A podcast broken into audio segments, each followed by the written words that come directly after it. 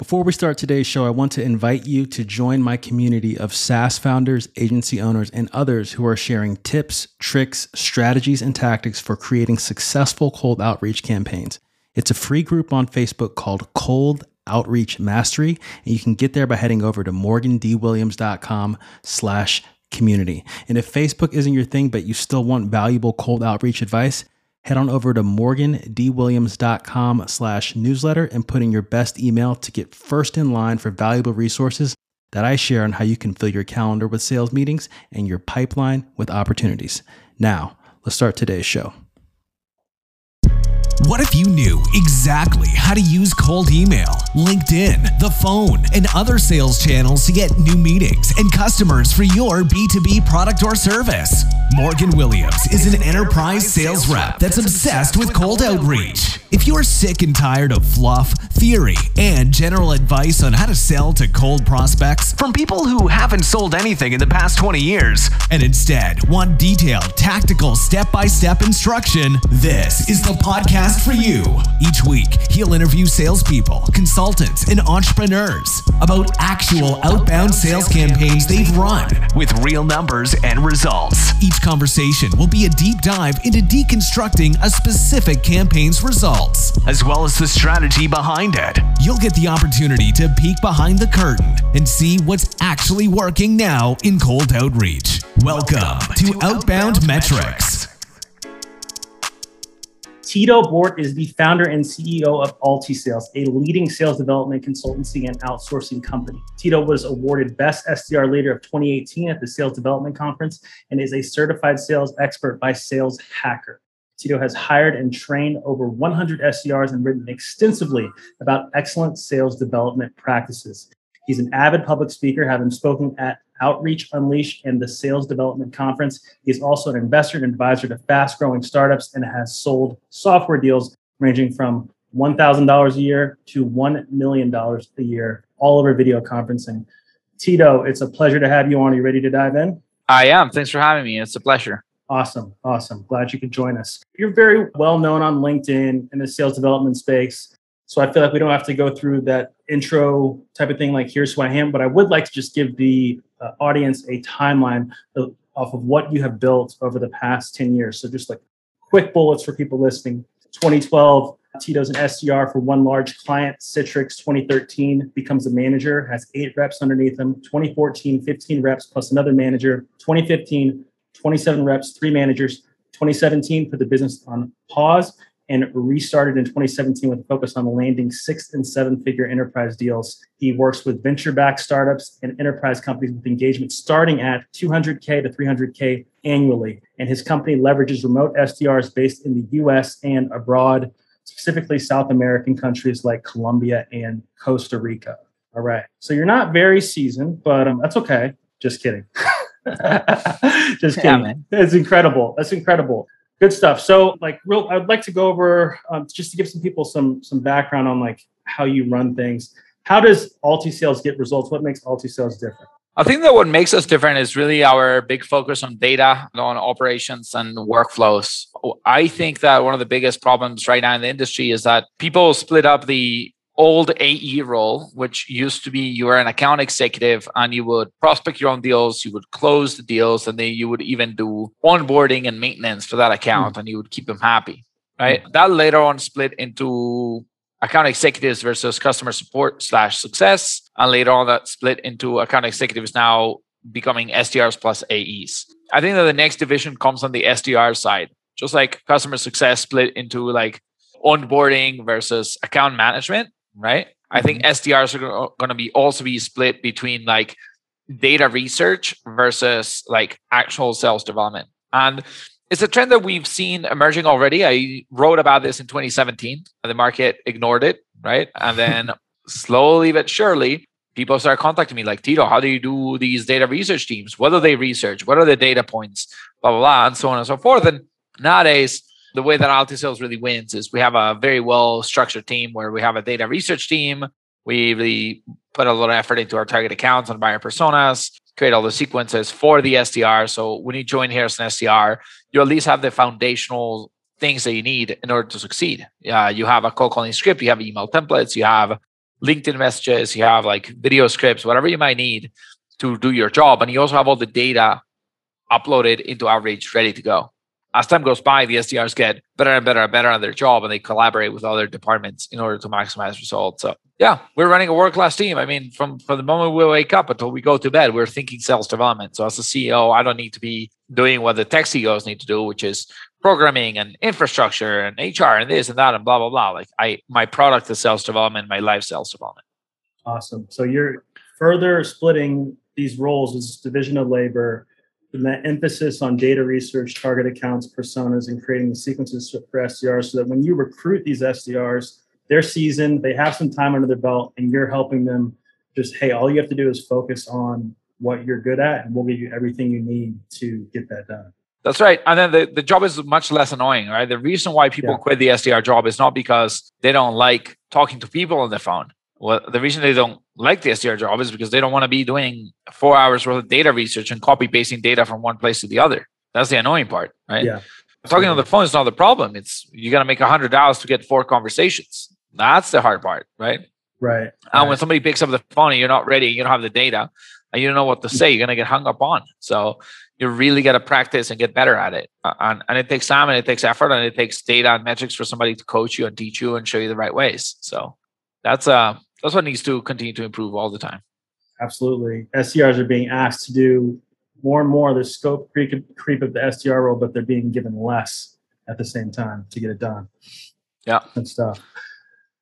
I would love to go into a. Um, I'd like to let's say, let's drop Tito into a SaaS company, and let's say, hey, hey Tito, you're the new VP of Sales Development. We need to start landing six and seven figure enterprise clients, enterprise accounts. I'd love to hear how you would do that from beginning to end.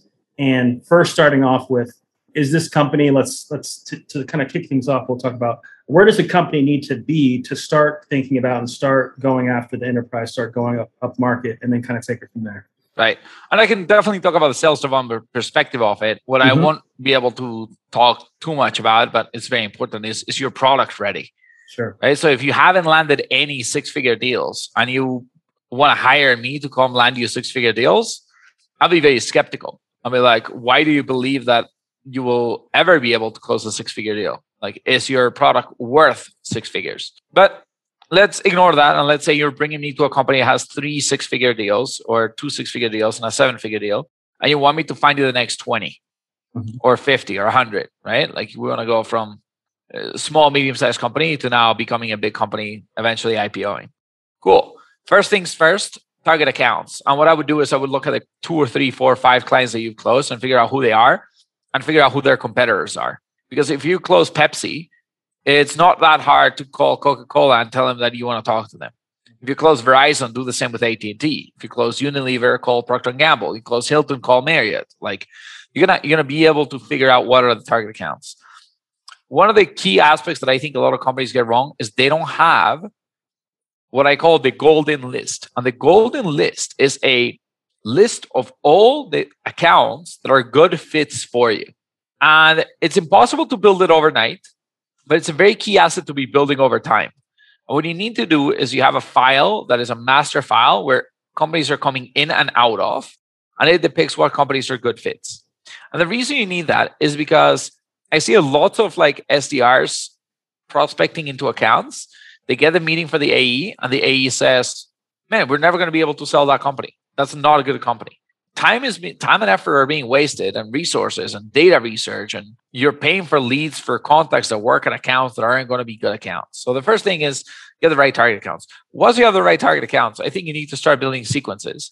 And the old like email only or phone plus email won't cut it and spray and pray won't cut it. So what you need to do is start collaborating more with marketing. One of the emerging trends we're seeing is a is SDRs calling accounts that are being served personalized ads. So if I want to get into Square and I'm trying to sell the head of sales at Square because I want to take their sales team to the next level by landing them enterprise deals, I would use technology to display them ads to the sales department or CRO even that says, Square, let's take your sales team to the next level. and it has the Altisales logo at the bottom and it says learn more or whatever. And while they're being served those ads, I would call them, I would email them, I'll ping them on LinkedIn, I'll send an SMS, I'll put videos together. Like I'll go multi channel and I'll try to get their attention. And I won't do it for long. I'll do it for two weeks or three weeks. It'll be short uh, sprints of like eight to 15 touches total across multiple channels. And I'll try to get their attention. Now, going from getting their attention, right, which should get us a meeting, to closing a deal is a long path. And then you start you're starting to get there on the account executive workflows and how's an inbound lead and an outbound lead very different and so on and so forth. But stop there. Okay. And you said eight to 15 touches over one to two weeks, that we said? No, two to three weeks. Two to three weeks. Okay, got it. So just to just to recap, is your product ready? Right? Are you have you landed these six and seven figure deals in the past? If not, that's a red flag. But for this example, we're saying yes, you have. Cool. Number one, target accounts. Who have you closed and who are their competitors? So starting out from those accounts you've you sold to, and, and who else is in that sphere, and building a living list of your golden list of companies who are flowing in and out, or it's it's, it's a living list. So companies adding, getting deleted, but who are your best fit companies as as as your company grows or, or changes? Yeah. And and for that golden list, the first time you build it, I'm fine with it being somewhat of a data dump. Like I'm fine you going on Zoom Info and finding companies that have over 500 employees in XYZ industries and boom, and pulling 10,000 accounts. Fine. That's the beginning. From that day onwards, you can never again dump companies in or dump companies out en masse. It has to be cherry picked. It's one by one by one. I need a human eye and I need decision making, somebody being told, yes, this is good or no, this is not good. Because that list is then going to be your target addressable market. And having that list allows you to do really cool things because we're increasing the level of effort, right? If we're going to send a mm-hmm. LinkedIn message and send a video and do a email plus phone plus all these things, the amount of money now we're spending per account just to try to get a meeting might be $100, $200. So if 10% of your accounts are bad and you're reaching 100 accounts a month, 10% is 10 accounts a month. You're wasting $2,000 a month. Right away on bad accounts. And I know companies that like 40% of the target accounts are just like not great. Mm-hmm. Right. Or, and there's not like it's good versus not good. Yes, there, there's a line to be drawn there, but it's really a lot of gray area. Right. Like if you close Pepsi, probably Coke is like the top account you want to close. Same with Hilton and Marriott. But there's also accounts that are like very good, good, okay, unclosable, and then there's trash. So, like, the more you start shifting your focus towards the top, the more valuable your sales development team is because your AEs are more likely to close those deals, right? At the end of the day, you, you want to be optimizing not for meetings, but for revenue. Awesome. A couple things that how long is that list typically and how often do you review like that cadence to review that list? I think this is something that a lot of companies do wrong. Like they grab an SDR and they're like, let me give you 200 accounts. Yeah. And then they give them 200 accounts. And then three months later, or whatever amount of time, they say, okay, we're going to swap your accounts. And they take all the accounts out and they give them new accounts. Mm. It's a very common thing to do with account executives and territories and things like that. I hate that. Here's what you should do call it you build your list of like 10,000 accounts you're going to go after, and you have five SDRs. Okay what should you do? Should you give him all 2,000 accounts for three months? No, they're going to spray and pray the hell out of that list. That's a bad idea. It's too many accounts. Okay. Should you give him just 100 accounts and for three months and see what they can do? Sure. But like, what happens with all the other accounts? Right. And what if another account comes inbound? Who takes it? Is it round robin? Like things like that. Right. So here's what I do for all inbound purposes, so if any lead knocks on your door via inbound, I divide my list in the number of SDRs I have. So I have 10,000 accounts, I'll give 2,000 accounts each. And then if there's a demo request, whoever had that account takes it. On the outbound, I do something different. I do an account drip. What does that mean? I'll grab my list of 10,000 accounts. I order it alphabetically very easily. And I will give like 100 accounts to each rep as soon as they're they start either booking meetings or discarding accounts for different reasons i will top off their accounts so they have 100 accounts they start working they book seven meetings cool we're at 93 another 15 companies have said you know go to hell never call my company Cool. You're at 78. Another 12 have said, I just bought another product similar to yours. My contract is not over for another three years. Call me later. Cool. You're at, you know, whatever, 66. Cool. Just top off those accounts. Like give them another 10. Every time they get below the 85 threshold, give them another 10 or 20. So then you keep getting accounts and they're not able to like cherry pick what accounts they like because it's very easy to cherry pick and hold them forever. So I just give them another 10, 10 accounts, 10 accounts, 10 accounts, 10 accounts. I make sure that accounts are flowing in out of their ownership. No SDR can own any account for more than 90 days. And then that's it. And then if you have new account, new SDRs joining the team, you don't need to be drawing ma- drawing lines on a map. Like that to me is ridiculous for like today's day and age. Geography. What do you do? Yeah, geography is ridiculous. Yeah. Just grab your list of accounts, new SDR, cool. Give them another hundred. The next hundred that come in the in the alphabetical list. And they're starting to get to 98, to 60, 70s, whatever. Give them another 20 accounts. Give them another 20 accounts. And that's it. Awesome. Super simple. Awesome. And totally agree with you about geography, but can you just explain real quick why that's not a great idea? I mean, geography is so unfair, right? I, I wrote right. a blog post about this where imagine you are selling to farmers, right?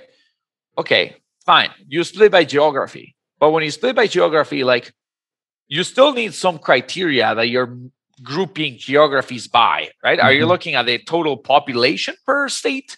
Or are you looking at the GDP per state? Or are you looking at something else, right? And when you look at the GDP, I think if I go back to my blog, I, I knew this top of top of mind when I wrote it two or three years ago. But you look at GDP, I think California has 10x the GDP of, I don't know, I think it was Nevada or something like that. Mm-hmm. Right. But also 10x the GDP of like Oklahoma. Right? right? But when you look at the number of companies that it has, I think it has like 30x, uh, and I think it was 10x the, the GDP of Oregon. And when mm-hmm. you compare those four states, like California has 10x the GDP of Oregon, but it also has like 40x the number of like companies headquarters in California. Right. And therefore, GDP is not a good measure. You look at population, the same thing is true. And then even if you're selling something very specific, like if you're selling technology, guess what? Like if you go to Iowa, Iowa tends to be a laggard in technology ad- adoption. California tends to be an early adopter. So it's not even the GDP or the population. Like there's also cultural differences in their propensity to adopt things. Mm-hmm. So by dividing it by territory, you're picking a variable that actually affects people's mindsets and that is like completely unfair. If I just do it in, in alphabetical order, it's completely random. My next right. 10 companies might be all over. And guess what? Everybody's remote today. I don't know any sales rep that has been going and like into a headquarters and meeting with the executive suite in a boardroom and doing a presentation and selling anything since like March 2020. Right. We're we're two years in, and right. things are flowing fine. Mm-hmm. Why do we ever need territories again? I don't know. Geography sucks as a way to divide um, accounts. Right. Like you're saying, it's pretty antiquated. Used to make sense, but not so much anymore. Correct. And, and the one thing to distinguish is people are going to tell me, but how about we split by uh, industry? Or how about segments? How about enterprise versus SMB? Are you saying we should get rid of all that? I'm not saying that. I'm saying the only thing you get rid of is geographical territories. I am all in for having two teams, one for enterprise, one for SMB. Of course, have different teams. Mm-hmm. Okay, now you have an enterprise and an SMB team. You have 10 enterprise sellers. How should you split the accounts? Territories? No. Just alphabetical list and split. Mm-hmm. It's very simple. Love it. Yeah. Love it. Moving on to that second step, building sequences. At this point, at this company, we're your first step is collaborate more with marketing. SDR is reaching out to companies who are being served ads, and you're reaching out multi-channel, eight to 15 touches over two weeks. Two things I want to get into here. The marketing to SDR and AE handoff. Actually, excuse me, let's just marketing to SDR and then SDR best practices. I'd like to start with if you could quick briefly touch on in the culture of a company, the natural marketing to sales or SDR kind of rift and like if you like navigating that we don't have to get too much into it but how does that play into it I'll tell you all the problems, right? Like marketing wants to get credit for everything they do, and they want all their leads to be considered good leads, and they want props from their CEO about all the leads they're generating. At the same time, sales development doesn't want to call leads that aren't good because sales is going to reject them. What do we need to do? That goes back to building the first list. If you have your list of accounts, that is your golden list where all those accounts have been agreed upon by the company, those are good target accounts. Now, here's how you do it marketing can only pass leads to sales development that are part of those target accounts. If the target account is not in the list, lead doesn't count, right? And you might make some exceptions. You might say, okay, if it's outside of the list, especially in the early days of a company, because you're building this, if it's outside this list, it has to pass certain criteria. Over 500 employees, blah, blah, blah, whatever territory, this type of product, like X many sales development reps or whatever it might be, right? Mm-hmm. And then it's a good, good account. But outside of that, you don't advertise to those. So now you have an agreement with marketing on what accounts you're going after. If you get a demo request, I just schedule meetings. It doesn't matter the title. But if marketing send me like webinar attendees or uh, leads scored, okay, if you're scoring leads at the lead level, that's not great because like you might score a lead, it, it lands on my desk, and I have the intern or like the the manager, somebody who's very very low level. If I send that meeting to an AE, they're not to like it. Right. Right. They they don't like taking those meetings because there's no uh, access to power, and they won't be able to get the criteria of the first move to the next stage in pipeline. So what you need to do is you need to to like lead score accounts. Cool. Now that we have an agreement upon what accounts we want to go after, and you're scoring those accounts or whatever else, or you're getting me demo requests, now we have something to work on. So that handoff is very easy. And my sequences, as I was saying, tend to be eight to 15 touches over three weeks. Because here's what I found if you call any person more than four, five, six times, people start getting annoyed.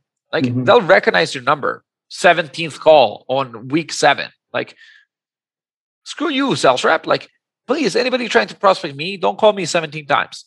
Yeah. Call me three or four and, and leave a voicemail at least once or twice, right? Mm-hmm. And send me a few emails. But if I don't respond to like four of your emails, like quit, right? Mm-hmm. Send me a first email, do a bump. If that didn't work, send me another email, do another bump. If that doesn't work, like see ya.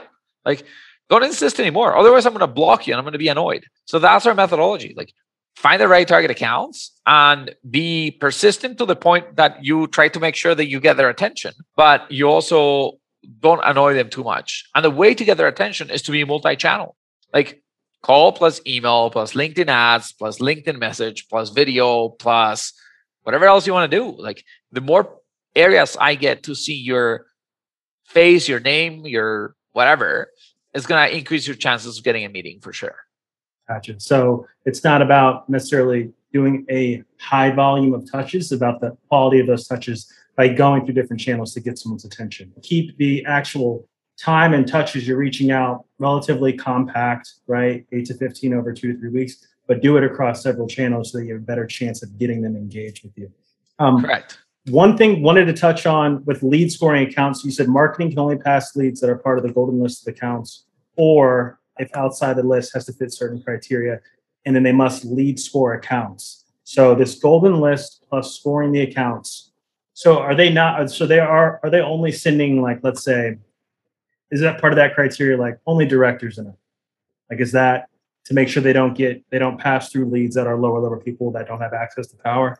Here's what marketing needs to understand right? Like back in the day when sales development or didn't exist or like aes didn't have a way to call the right people right? You can go on ZoomInfo and find people. You can go on linkedin and find people. As a sales rep i would take any lead. Hey somebody downloaded a webinar. Fuck yeah. Like just send bo- send them over. I don't care if it's right. the intern. I'm gonna call the intern and be like, "Hey, dude, so like, who leads the engineering department at Coca-Cola?" Right? And like, mm. you would ask those questions, and people would be helpful. Now that's lazy. Me mm. calling the engineering intern who asks who is the director of engineering at Coca-Cola is like the dumbest thing you could ever do. I can go on LinkedIn and find it. And I, mm. I don't even need to call and be like, can you give me his phone number? I can go ZoomInfo and find the phone number the world has changed where like marketing sending me interns or uh, lower level people is a waste of my time because those people don't have power And me trying to call those people to ask who's the right person is like completely dumb because I can find who the right person is. So what do I want marketing to do? I want marketing to score accounts. I want marketing to tell me, Tito, Starbucks is engaging with our content. I think you should call them. And I say, cool. Do you have any directors or VPs or C levels that have engaged with content? And they're like, no, it's all like marketing, uh, it's all managers or individual contributors or interns. I'm like, no big deal. That's a signal that they're looking for something. And whatever they're looking for is to show up to their boss. I say, thank you, marketing. It's super helpful. Here's what I'm going to do. I'm going to go on ZoomInfo. I'm going to find my contacts. I'm going to call Starbucks. Uh, when I call Starbucks, I can call the director or the VP and say, hey, Morgan, I'm calling because a few people at Starbucks have been engaging with our content about XYZ123. I don't know who exactly it was, but I just saw it on my website. I wanted to give you a quick call, see if I can ask you a few questions. Is that fair? I'd be like, yeah, what's happening? Cool. Why are you guys looking at this? Companies that look at our content are usually looking for X, Y, or Z. Are any of those three top of mind? Oh, yeah, we're trying to do X. Okay, awesome. Let's get into a meeting, right? So give me the account. And if you have a contact that's very high value, fine, I'll take it. But outside of that, don't bother. I, I got ZoomInfo. I'll go find the people. Got it. Outstanding. That's that second step. We've got building that lit target accounts, building the sequences, went through marketing the SDR and SDR best practices. Where do we go from here? Is it, is it to a third step? I mean, yeah, I think after you you build it, now you need to increase collaboration and coordination, right? So like if marketing is saying, if I'm going to go research some accounts cold as an SDR, I want to go to marketing and say, hey, marketing, I'm going to be reaching out to these 100 accounts over the next month. This is my three week sequence. Can you start serving them ads? Right. So somebody picks up the phone, like, hello, this is John. I can say, hey, John, this is Tito from Square. You might have seen some of our ads online or maybe an email I sent you. Um, I thought I'd give you a call. You have two minutes? Oh, yeah, cool. And if they've seen the ads and they've seen like Tito from Square sending me an email, they'll be like, okay, cool. Like I've seen you around, but I didn't have time to go too deep. But sure, we're on the phone. What do you have? Right. So that helps. The next thing is to coordinate with sales.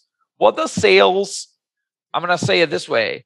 What can we agree agree upon with sales that they need in order to move deals forward? You can't just go in sales and say, "Hey, sales, what do you want?"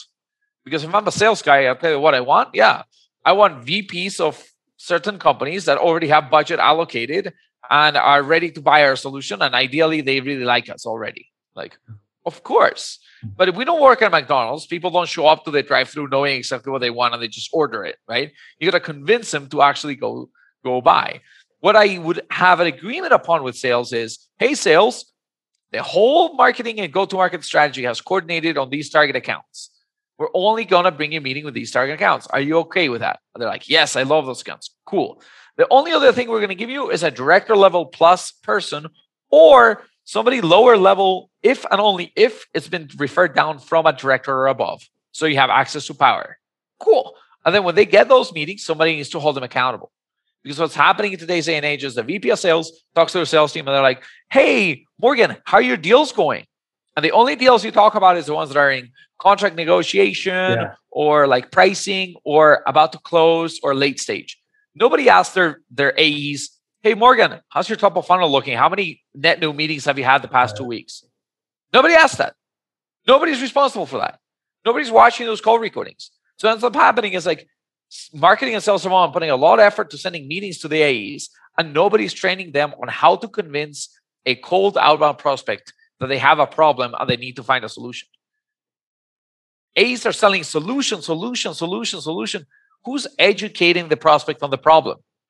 Almost nobody. And when I say that, sometimes say, Tito, other than uh, sending cold outbound emails and showing ads, how do you educate prospects on the problem? And like sometimes I want to cry when I hear that question because that's not educating. Let's talk about educating. Educating means that the person receiving your information or your messaging comes back to you and says, I've learned so much from what you've shared. This is helpful. If they haven't said, I've learned and this is helpful, you haven't educated anybody on anything. So when the prospect shows up to the call and you say, Hey, Morgan, uh, we're a 12 year old company that does this XYZ one, two, three. Here's our product. What are you looking for? You haven't educated shit. When the pr- prospect shows up to the meeting and you say, Hey, prospect, question about your views on the industry and how it's shifting in regards to X. And they're like, hmm, I don't know. You're like, Hey, you want to see something we've been noting, noticing? They're like, yeah, what's happening? Well, a lot of companies have been moving remote, and while moving remote, this is what's happened, and salaries are going up, and hiring employees is getting harder, and the work remote culture is very difficult. And these are the seven points that have helped uh, Zoom.us run a very effective remote company. Microsoft has done X, Y, Z, one, two, three. How are you thinking about those problems? And the prospect's like, you're right. Yeah, that's an interesting trend. And, and, and what you're saying, Mr. AE, is very intriguing. I hadn't thought about it that way. Maybe I got to change the way I work. That is educating the prospect. And most people suck at it. If you get really good at that, that's how you land six and seven figure deals. Awesome. There's to recap that there is no or is very little accountability at the AE level for net new meetings compared against that later stage stuff, right? Here's what's going to close. Here's what's in pricing. This is a negotiation, right? There's there's much less accountability there. A lot of times, yep. not any at all.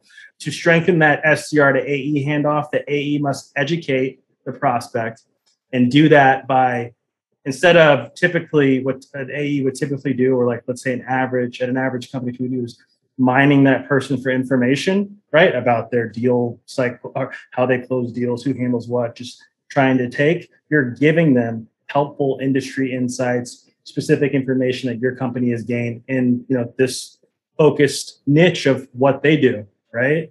And then yep. you're getting them thinking and then you're strengthening that bond to close. So you're opening that deal to close it.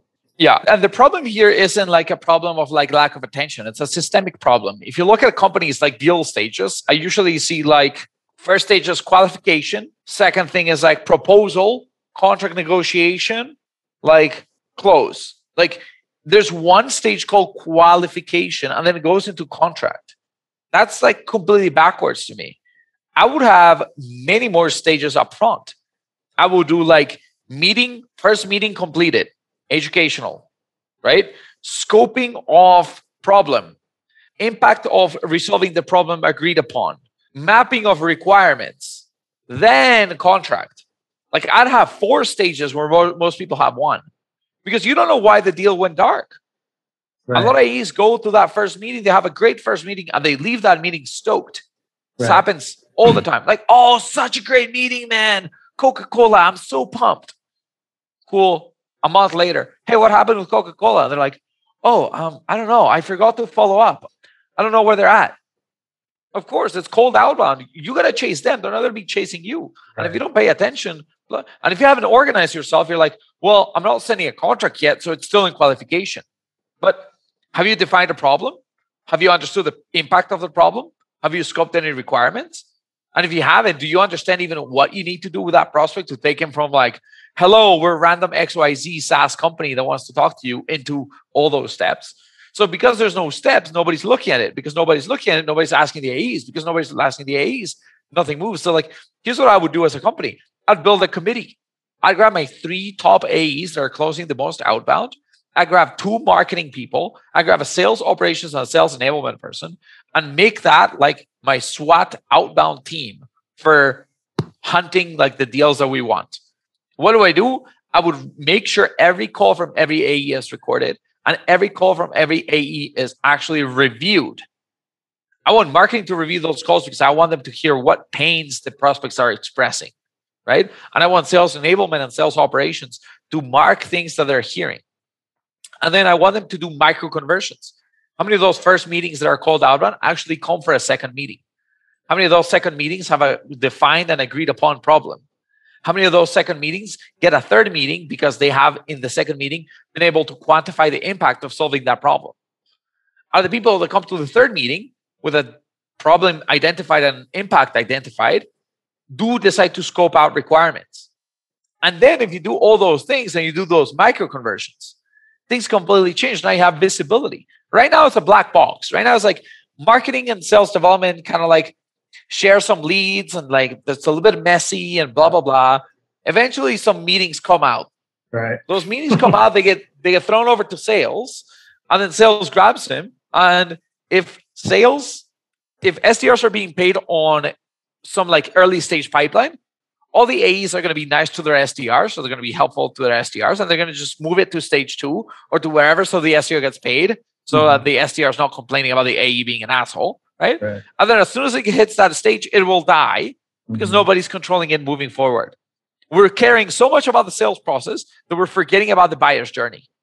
As a buyer, what I want is education. Educate me on what this problem is and educate me on what is the impact of solving this problem. Once I understand the impact, I become curious about putting the time, effort, and money and people in order to solve the problem. So you now need to educate me on now that I know the problem and the impact of solving the problem, I need to understand what are the inputs. How much time, effort, money, and people do I need to, to input into solving this problem in order to get the outcomes of solving the problem? Once I have that, I want to go to my boss and present a project that I want to be working on in order to improve the company. Once you look at it from the buyer perspective, and once you bought stuff, I bought things worth $100,000, $50,000, $80,000, right? SaaS, software, different solutions.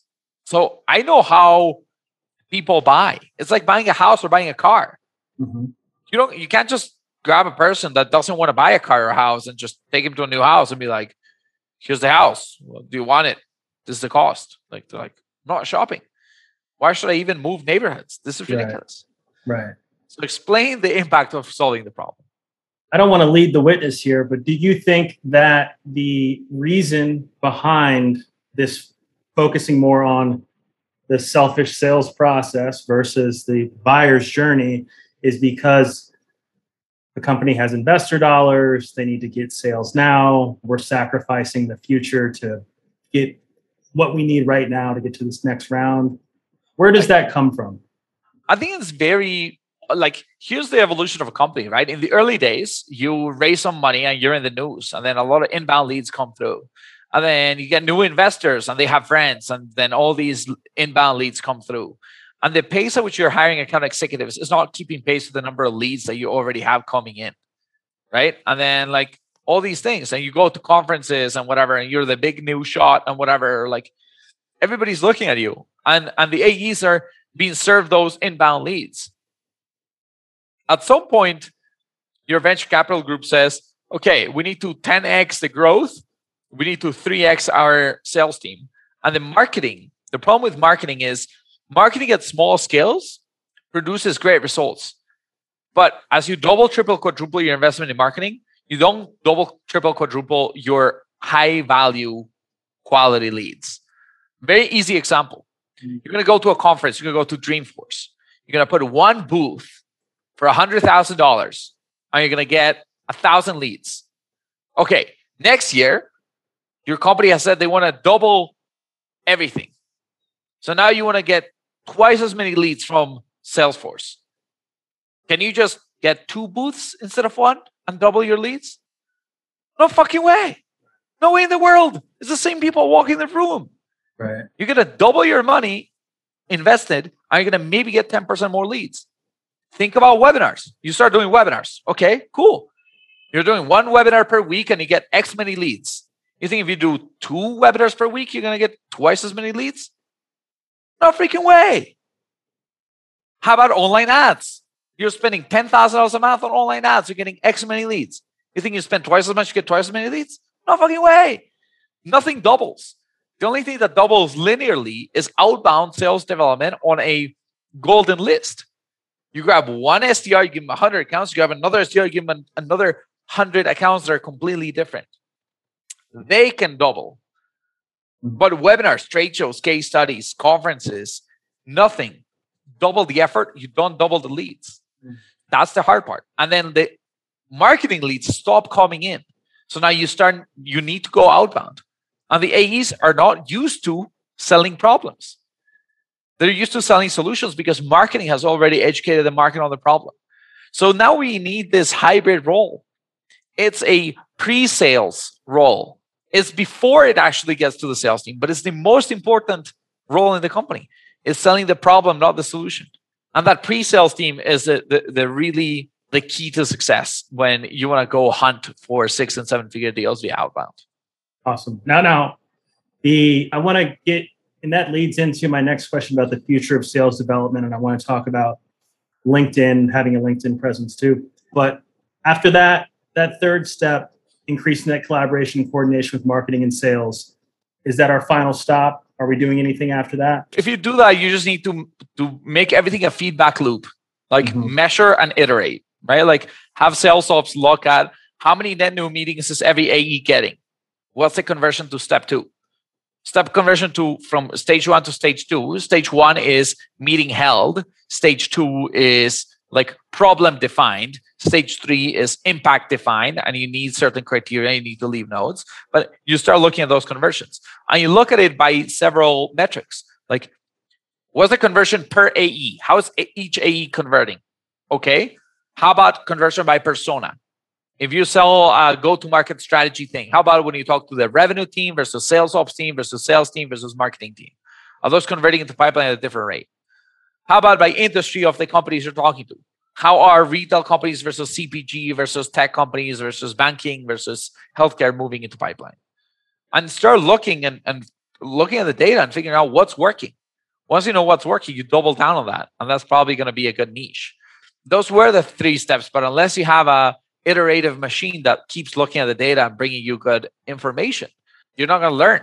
Got it. So that's like a that's like a fourth, but it's essentially making sure that each one of those steps is tight, making sure that looking at your results and figuring out how can we make this better? What do we need to double down on by measuring essentially this quality over quantity? It's it goes actually goes right back to the first step of finding that golden list, right? You're using this information at the very end to then dictate, okay, how are we going to change that golden list back to the top and just keep moving that around? hundred percent. Yep. We got a little bit of time left. I want to briefly touch on future of sales development and uh, LinkedIn presence. Doesn't have to be brief. I'd love to hear everything you got to say about this, but let's start with future of sales development. You talked about the pre-sales team. Would love to hear your just high-level thoughts on where we're headed. Yeah, I think we're headed to a world where some cool things happen, right? Where our approach to prospects uh, feels to them much more personalized, and they feel that you care and the way that you make him feel that you care is by actually caring, actually caring about solving a problem for a specific target account. Again, the way that you care is you're going to build that golden list. That's step number one. And then you're going to go all these steps. But let's look at it from the perspective of the prospect this time rather than from internally in the company and what do you need to do. If I'm a prospect and somebody wants to sell me, here's how they would impress me. Step number one, they would call me. And if they're smart, they're going to use some sort of technology that's going to let me know it's them. So like I know that like when Ally Bank calls me, I don't have Ally Bank on my phone. They're my bank. I don't have Ally Bank saved on my phone. But when they call me, they're my phone displays Ally Bank. I don't know how they do that, but that's kind of cool. But imagine when I'm calling you, it says Alti Sales. That'd be cool. Like at least I have a company name that I know who the hell it is, right? Mm-hmm. Might decide to pick up, might decide not to. Still, 97% of people are not going to pick up the phone. Sure, I don't pick up the phone. What happens? I should get an email, and the email should say like, Tito, we help companies like yours in industries like yours do things that maybe you will need as well, right? Like that is generic lingo. It should say, Tito, looking at the AltiSales LinkedIn page, I see you've grown a headcount from 17 to 42 people over the past 18 months. Impressive growth. Congrats. Your new head of uh, talent acquisition uh, is probably tasked with continue the company growth a lot of companies growing fast tend to need X, Y, and Z and one, two, and three. We just help this other company and that other company, which are in the same industry as me. You don't need to say that, but I already know because I'm seeing it. Right. Uh, grow from 40 employees to 100 employees. We love to chat. You caught my eye because it's personalized and you're actually finding data that's relevant to the offering that you have, right? What's going to happen? Still, 90% of people or 95% of people are going to ignore that email. You can't get bumped about it right? But that also means you can't spend two hours writing that email because otherwise you're going to be sending four emails a day and then you're you're screwed, right? So then, cool. I don't pick up the phone. What's the next thing that happens? I'm scrolling through LinkedIn or I'm on the web and I get an e- uh, I see a, an ad that says Tito, let's build your world class talent acquisition team, and it has the same company name that I saw on my phone when you called me, and I'm like, where do I know that name from? I might not even know, but I'm seeing it in a few places in a period of two or three weeks. And if that doesn't happen, I get a LinkedIn request that says, Tito, I really wanted to chat with you. By the way, congrats on the recommendation having a LinkedIn profile from Jenny. I love that you are a big Real Madrid fan. Whatever. Like, uh, let me know when you have 20 minutes for a quick chat. I really are, I'm part of X company, which I recognize again. We're trying, we, we help, you might have seen my email. Cheers right? Or instead of cheers, it says, un gusto. Like now they say something in Spanish because they saw my LinkedIn profile that I speak Spanish. Holy cow, that's really cool. Mm-hmm. And then I mm-hmm. might ignore that again, right? Again, only five or seven percent of people are going to reply to each of these touches. And if I ignore it, what are they going to do next? They might send me a video. They might like do something else. They might coordinate some effort. They might have their boss respond to that email because their boss was CC'd, and their boss will now respond and say, "Oh, Tito, that was Tito. We're really trying to get in touch with you. You're part of our like 10, 20 companies that we have identified would benefit the most from our product. I think you're gonna find this like incredibly relevant for the company. Mind having a quick chat, or maybe should we push back to like three or six months down the road? Like at some point, we you gotta give us a quick chance. Again, seven percent of people are gonna respond, but that's what you gotta do. You gotta make sure that each touch, you don't do a million touches. You don't just email blast the fuck out of everybody. You send very purposeful, like five to seven touches with a few bumps. So that will take you to the eight to 15 touches to each prospect, and they're hyper personalized and they feel good to the prospect. and then that's how you get people's attentions. And creating an environment where it's it's very hard to ignore you, right? Because yeah, it's very hard to ignore you while you're never annoying. Like I right. want to get in your radar. Like mm-hmm. here's what I want the the the perspective to be. If I am reaching out to you for three weeks and on week fourth somebody asks, "Hey, have you heard of Altisales?" I don't want any prospect to say, no, what the fuck's Altisales? And I also right. don't want any prospect to say, of course, those fuckers are so annoying. Neither of those two is good. And they're like, no, what the hell is Altisales? None of my like messages caught their eye. I didn't get you on the phone. I didn't get you via email. I didn't get you on LinkedIn. I didn't get you here. And maybe it was because I didn't use enough channels. If I did email only, some people get 700 emails and their spam filters are crazy. So like I'm not getting through, so you'll never hear me. Maybe you're not the type of person who picks up the phone. If I'm only doing phone, you won't hear from me. Maybe you don't do either. So phone and email won't work. But if I do LinkedIn and LinkedIn ads and video and this and that, like more people and just send me an SMS, like do something different. Mm-hmm. Right. Then I want them to say, like, oh yeah, I heard of Altisales. I haven't checked them out yet. What do they do? Uh, okay, that's an improvement. If they're like, oh yeah, the sales development outsourcing company. Yeah, we don't need that right now. I, I, I heard of them. Okay, good. But if I keep messaging, once they're there, they're going to be like, yeah, the annoying sales development outsourcing company keeps fucking blasting me. I hate them. I burned out a bridge without ever them even responding. I still, the bridge was burned because they, I give them a bad feeling. Mm-hmm. That's why I don't make my, my sequences longer than 15 touches ever because I know I'm annoying too many people they're going to block my domain. I can't get through six months from now. So you got to also balance the short term results versus the long term results. And I think where, where sales development is going much more data driven, much more personalized, but also much more streamlined. So the SDR doesn't need to do every job in the sequence of building the target accounts, personalizing the emails, writing the cold calling scripts, leaving the voicemails, sending the SMS, doing the videos. It's too much work and switching tasks is overwhelming. So I think we need to do a little bit of a better job in uh, segmenting those into into micro jobs and build like an assembly line. And that's what we've been doing here for the for the past four years. And clearly, the results speak for themselves. Awesome. Is that how long you put a a, a company who doesn't respond on the back burner six months and then come back? Yep. I'd say six months and come back. And the reason six months is good enough is because priorities change. If you ask me what I was worried about six months ago versus right now, it's different, mm-hmm. right? Like six months ago, like well, we weren't hiring anybody. Now, holy shit, like we're hiring eight eight SDRs. Like my priorities are different. Eight months ago, I was trying to increase pricing and solve the SDR, the marketing to SDR handoff. Now we got that figured out. And somebody reaches out to me to like, Tito, I know how to get more more uh, juice out of your marketing leads. I'd be like, not interested. You messaged me six months ago. I'd be like, oh yeah, tell me more. Mm-hmm. Six months ago, you're like, Tito, uh, we help companies hire better talent faster. I'd be like, nope, you talk to me now, I'd be like, yep. And if you did a really good job six months ago, I would have saved your email and be like, whenever I need this, I'll get back to them. Right. And I would have looked for my inbox and I would have gone back to you. So by being excellent, you will get more inbound leads. Outbound drives inbound. Inbound doesn't do a lot for outbound, but outbound drives a lot of inbound. I can't tell you how many times we're like, like one of my clients says, oh, Tito, we just closed a huge deal with Priceline. Like it came inbound. We're so excited. And then they come to like, Tito, I think our inbound channel is working better than outbound. I'm like, yeah, your inbound channel. I'm like, that deal you closed with Priceline, the demo request that came on February 14th, we started reaching out to Priceline on, on January 20th. Yeah. like they finished their sequence on February 22nd. Sure, it was luck. Sure, right. it was luck. What a coincidence. I think it was a coincidence. I think I just called the meeting. You never gave me credit. And now you're defunding sales, outbound sales development because inbound's working better. Good mm-hmm. luck with that. You're going to shut it down. You're going to go do inbound for three months or six months or nine months. You're going to be like, I think we need to try this outbound again. Last time it didn't work. Mm-hmm. Guess what? It might have worked. You just didn't look at the metrics right.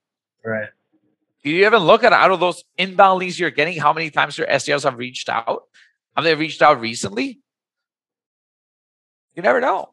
Might have even been one of those emails that we emailed them six months ago. They're like, yeah, I don't need this right now. Six months later, like, you know what? I need X. And I think I once got an email about it. They looked for their inbox. They're like, yeah, here it is. Alti sales. And then they come inbound. And the, and, in, and the marketing team's like, yeah, we're getting people inbound. It's hard to do attribution. I'm not right. expecting it to be perfect. I'm just saying if something's being like misattributed negatively is outbound. Mm. Outbound never gets as much credit as it produces, right? Because sure. outbound can drive inbound. But whenever you get an inbound and we book a meeting, the marketing team says that was inbound. Right. Whenever we go outbound and then it comes inbound, we never get credit. Right. It's very unfair. But it is what it is. You got to deal with the industry. You got to you got to work with people that trust the process. You got to be working with smart CROs that understand the value of sales development and outbound targeting beyond just how many meetings are we getting. There's the value of educating the market and putting your name out there in a smart way and talking to the right people. How else are you going to get the VP, right? Like you just close this the chief information security officer at Verizon. Imagine I ask marketing, "Hey, go get me the chief information security officer at AT&T." Go. What are they going to do? Like Facebook ads? what are they going to do? Like a webinar? I like cross their fingers and pray to God that the CISO at AT&T comes in. CISO at AT&T never fucking does webinars. He's too busy with all this shit. Right. You need outbound. That's the only way. Right. Hallelujah. There we are. I love it. LinkedIn. What do we need to know about LinkedIn as a need, personal uh, about branding? Like building your presence? Yeah. Here's what I'll tell you. It depends what you're optimizing for. If you tend to sell to people who hang out on LinkedIn, I'd make sure my LinkedIn presence is really good and it's company oriented. We can go look at my LinkedIn presence, right? It says I build world class SDR teams. And that attracts both the employees and the clients, right? The background picture is the background of a really nice office with balloons. It looks like a great environment. Like things that I care about, right? And and and I'm building a presence for my prospects. Now, I'm a CEO, so I'm really optimizing for the success of my company. The success of my company is my own success. If you're an individual contributor, you know, you got to start thinking what do you want to optimize for? If you want to optimize for your prospects taking meetings with you as an SDR, you should talk about like how awesome your product is and what problems it solves for other people. If you want to optimize for your own success and promotions and you want to try to get poached, go on LinkedIn and be like, quota crusher, X many quota last year, X much quota that last quarter, like top rep of the year, President's Club attendee, blah, blah, blah. Like brag a little bit about all your success. Recruiters are gonna, you're gonna catch the eye of recruiters. Optimize your LinkedIn presence for who you want to catch the eye of. Do you want to catch the eye of your prospects? Do you want to catch eye, the eye of recruiters? And optimize for your own life. I think that's the way to do. Good now, if you're sucking at your job, you can't brag about your personal success. So you better use your LinkedIn to optimize for your prospects, benefits, and try to go hit quota. Once you've hit quota several times and you're annoyed of your company, you want to leave, optimize for recruiters, right? You can switch it around. It just mm-hmm. manage it periodically. Think about what is the experience of the person interacting with you. If you optimize for the experience of the people interacting with you, you win. This is both for SDRs, AEs, marketing, It doesn't matter who you are optimize for the experience of the people who are going to be talking to you. What do you want them to feel and think? And if you can think about that carefully, uh, you're probably going to win. Do you follow anything post wise? I know you write some pretty prolific articles on LinkedIn. Do you follow any any set cadence or anything for that? Posting articles, like what do you typically follow? I don't. Everything I talk about is me complaining about the world of sales development and providing solutions. And I have a one of the best posts that I think I've ever written is coming out tomorrow, which is exciting for me. Like I finally figured out a lot of things about this um, marketing to sales development to sales motion, all these things. A lot of the market hasn't caught up because again, not I'm the only guy out there who's like living and dreaming and thinking about sales development all day, every day. And on top of that, uh, maybe I'm not the only one there. Like you have a lot of consultants that are doing that. But here's why I win. On top of being a consultant that can help you solve these problems, I run the SDR team for like 15 different companies at any given point, and they're in different stages. And I can see how some companies have solved certain problems that I can mm-hmm. teach the early stage companies, and what are the things that the companies are struggling in later stages that I can prevent the early companies to to struggle with. I can say, oh, oh, you're doing territories. Okay, let me tell you the problem.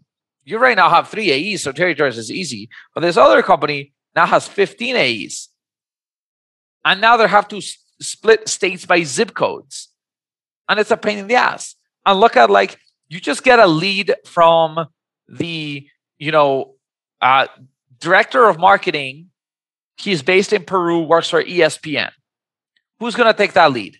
You have a sales rep that covers Peru, so that could be him. But guess what? ESPN Latin America, their headquarters is in Argentina.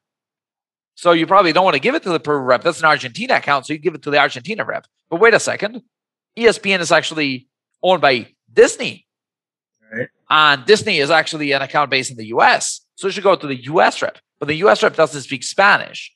So can he take the call? And then wait a second. When you look at the US, ESPN has its main offices in Connecticut, though they do have the LATAM division in Florida. But wait, Disney is actually a company based in California. So it's the Peru rep, the Florida rep, the Argentina rep, the Connecticut rep, right? I do alphabetical. Starts Somebody's going to be pissed off. Somebody's going to be pissed off, yeah. right? Even worse if they're like, "Hi, I was recommended to you guys by a colleague. Can I get a proposal?" Yeah, it's a layup. Yeah, that's commission. That's free commission coming, right?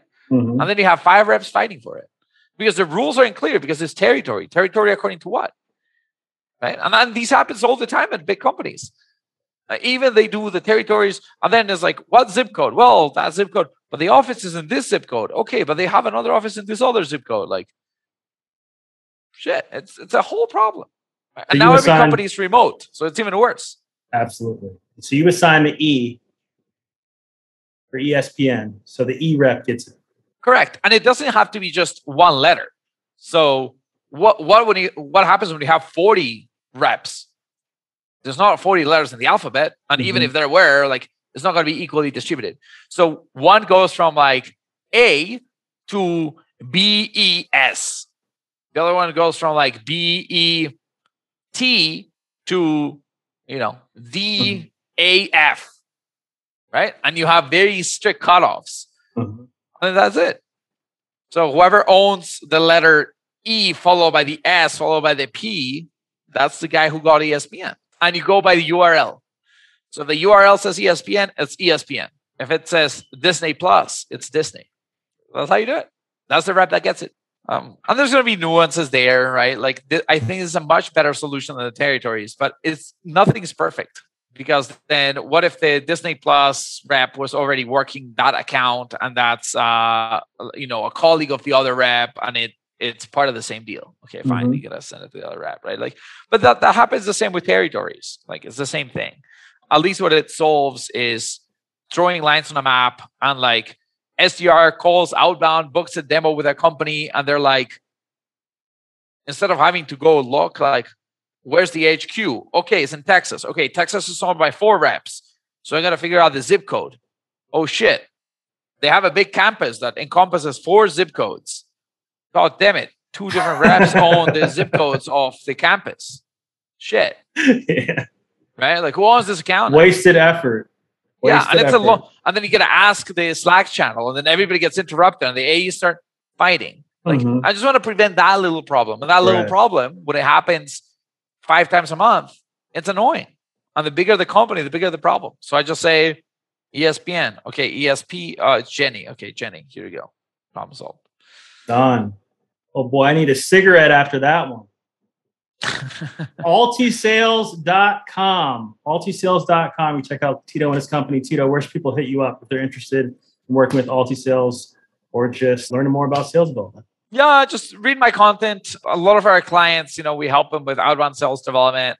20% of our clients don't have SDRs, 80% of them do. So we're more the consulting really than on the outsourcing. But every time we deploy a team, we give you a small team that's going to bring all the best practices in house and we're going to let you copy.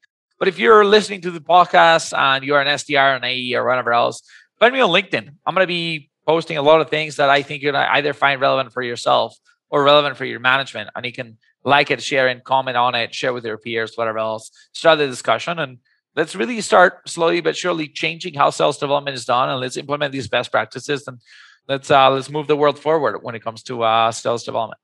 Let's do it. Tito, thank you so much for joining me today. I really appreciate it. Yeah, thank you for having me, Morgan. Talk awesome. soon. Bye bye. If you enjoyed this episode, make sure you subscribe and share it with a friend. Thanks for listening.